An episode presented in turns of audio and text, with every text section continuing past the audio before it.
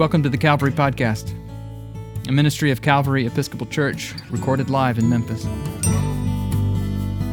The Calvary Podcast is weekly sermons, but also conversations, reflections, and provocations about the mystery of God and what it means to be human in the world in need of repair.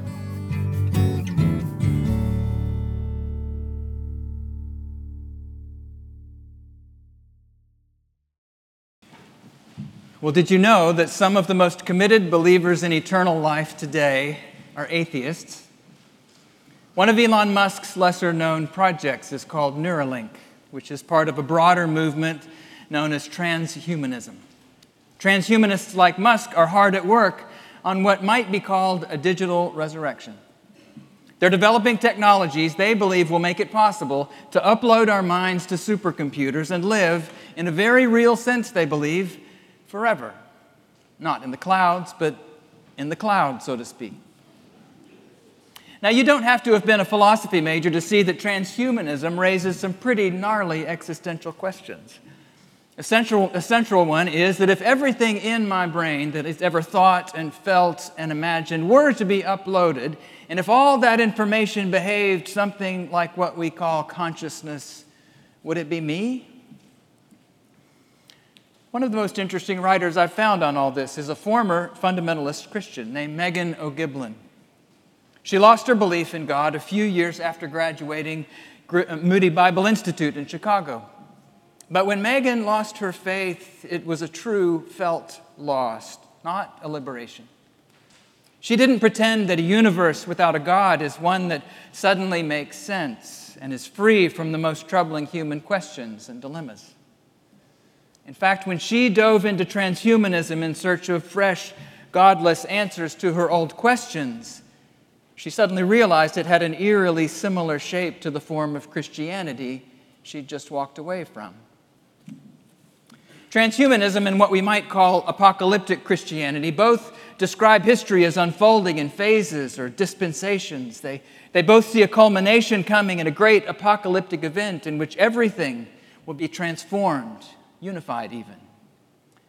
But deeper down, Meghan O'Gieblyn realized that the transhumanists were working as hard as any anxious, young, rapture fearing Christian to somehow gain eternal life for their immortal souls. I find this fascinating in part because the most popular book at the Christian camp where I worked back in the summer of 1987 was 88 Reasons Why Jesus Will Return in 1988. As far as I can tell, he didn't. Or at least not in any way, any, any more than he returned to be with us in 1987 or 1999 or 2023.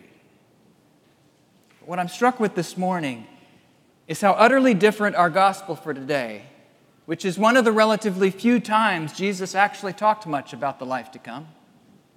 What I'm struck with is how different this famous exchange is from everything I've just described to you.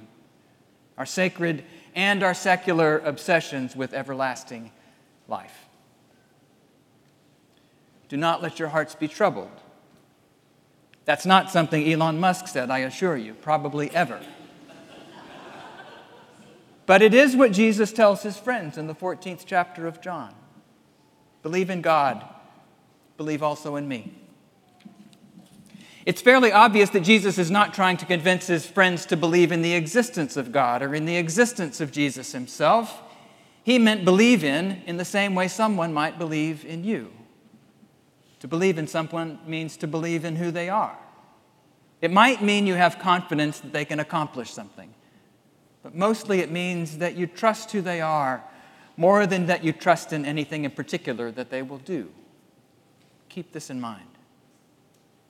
Because as Jesus begins to speak openly about the prospect of his death, he doesn't explain precisely how this or that prophecy or prediction will play out, does he? Nor does he give his friends a lecture on the technical details of how life after death is going to work. All he really says is, You can trust me. And as you expand your trust in me, you're expanding your trust in God as well.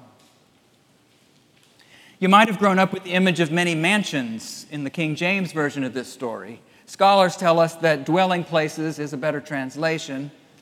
Upgrading our eternal accommodations to mansions, though, now strikes me as unfaithful to this story in, an, in a significant way. It's not that mansions are just big and fancy, so much as that Jesus seems so intent on turning the disciples' curiosity away from where he and they are ultimately going and turning them toward the need for trust to get through the present circumstances of their lives call those dwelling places mansions, and we start wondering what the chandeliers will look like and how many Teslas will be parked in our garages, right? This is precisely the direction of the disciples' questions. They think they need more information about the next life to be okay today. But Jesus says, no, no, you don't. To be okay right now, you have to entrust that future to God. And in fact, he is so adamant about dismantling their line of questioning that when Thomas presses him to show him the way to the place where he's going, Jesus says, I'm the way, and I'm standing right here in front of you. Not only that, God is right in front of you now in this conversation, not way down at the other end of the road you're trying to get the GPS coordinates for. This is an illusion that still plagues us, isn't it? We still believe that if we only knew exactly what the future held, it would somehow solve everything. But that's absurd. If a third grade boy, full of worry and self consciousness as he scans the cafeteria of a new school for a seat, somehow knew that at 35 he'd have a stable job in Millington and a family of four, would the anxiety of that moment evaporate? Of course it wouldn't. Having detailed information about the future has next to nothing to do with the ordinary challenges of life with other people today. That boy needs to feel held by a love he can trust in right then, right there.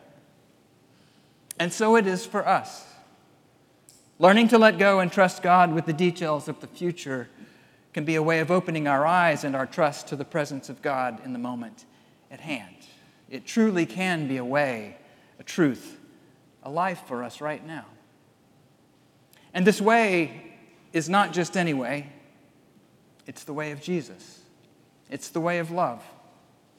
Maybe trust is just the space we need to meet this world with the kind of love Jesus taught and lived to the very end. Lately, I've been following the musings of an Australian born musician named Nick Cave. A few, years ago, a few years ago, Suzanne Henley was actually the one who turned me on to a newsletter he writes called The Red Hand Files. Now, Mr. Cave began writing it after the tragic death of his teenage son Arthur, who fell from a cliff during an experience with LSD. The premise of the files was simply this You can ask me anything, there will be no moderator. Let's see what happens. Much love, Nick. The premise was a simple, radical trust of strangers and of their questions.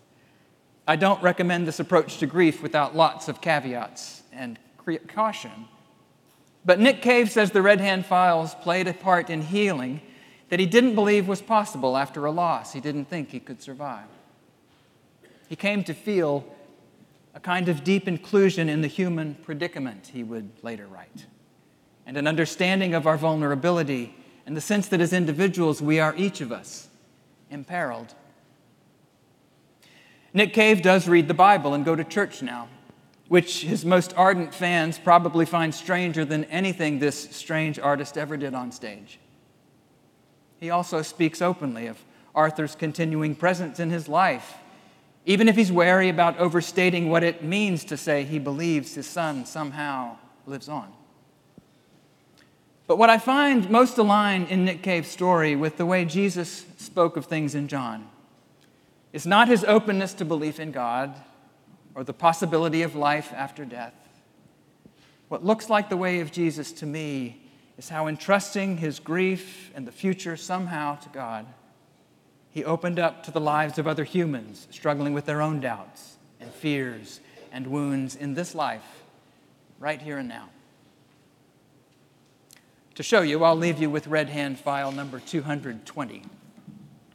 See if it suggests the way a kind of trust, even when life stops making sense, really can make room sometimes in us in which love can begin to grow. The question came from a reader who seemed to prefer the younger, edgier Nick Cave. When did you become a Hallmark card hippie? Joy, love, peace, puke. Where's the rage, anger, hatred? Reading these lately is like listening to an old preacher drone on and on at Sunday Mass. Ermin, Grand Marais, Michigan, USA. Here's Nick's reply Dear Ermin, things changed after my first son died. I changed. For better or for worse, the rage you speak of lost its allure. And yes, perhaps I became a Hallmark card hippie. Hatred stopped being interesting. Those feelings were like old dead skins that I shed.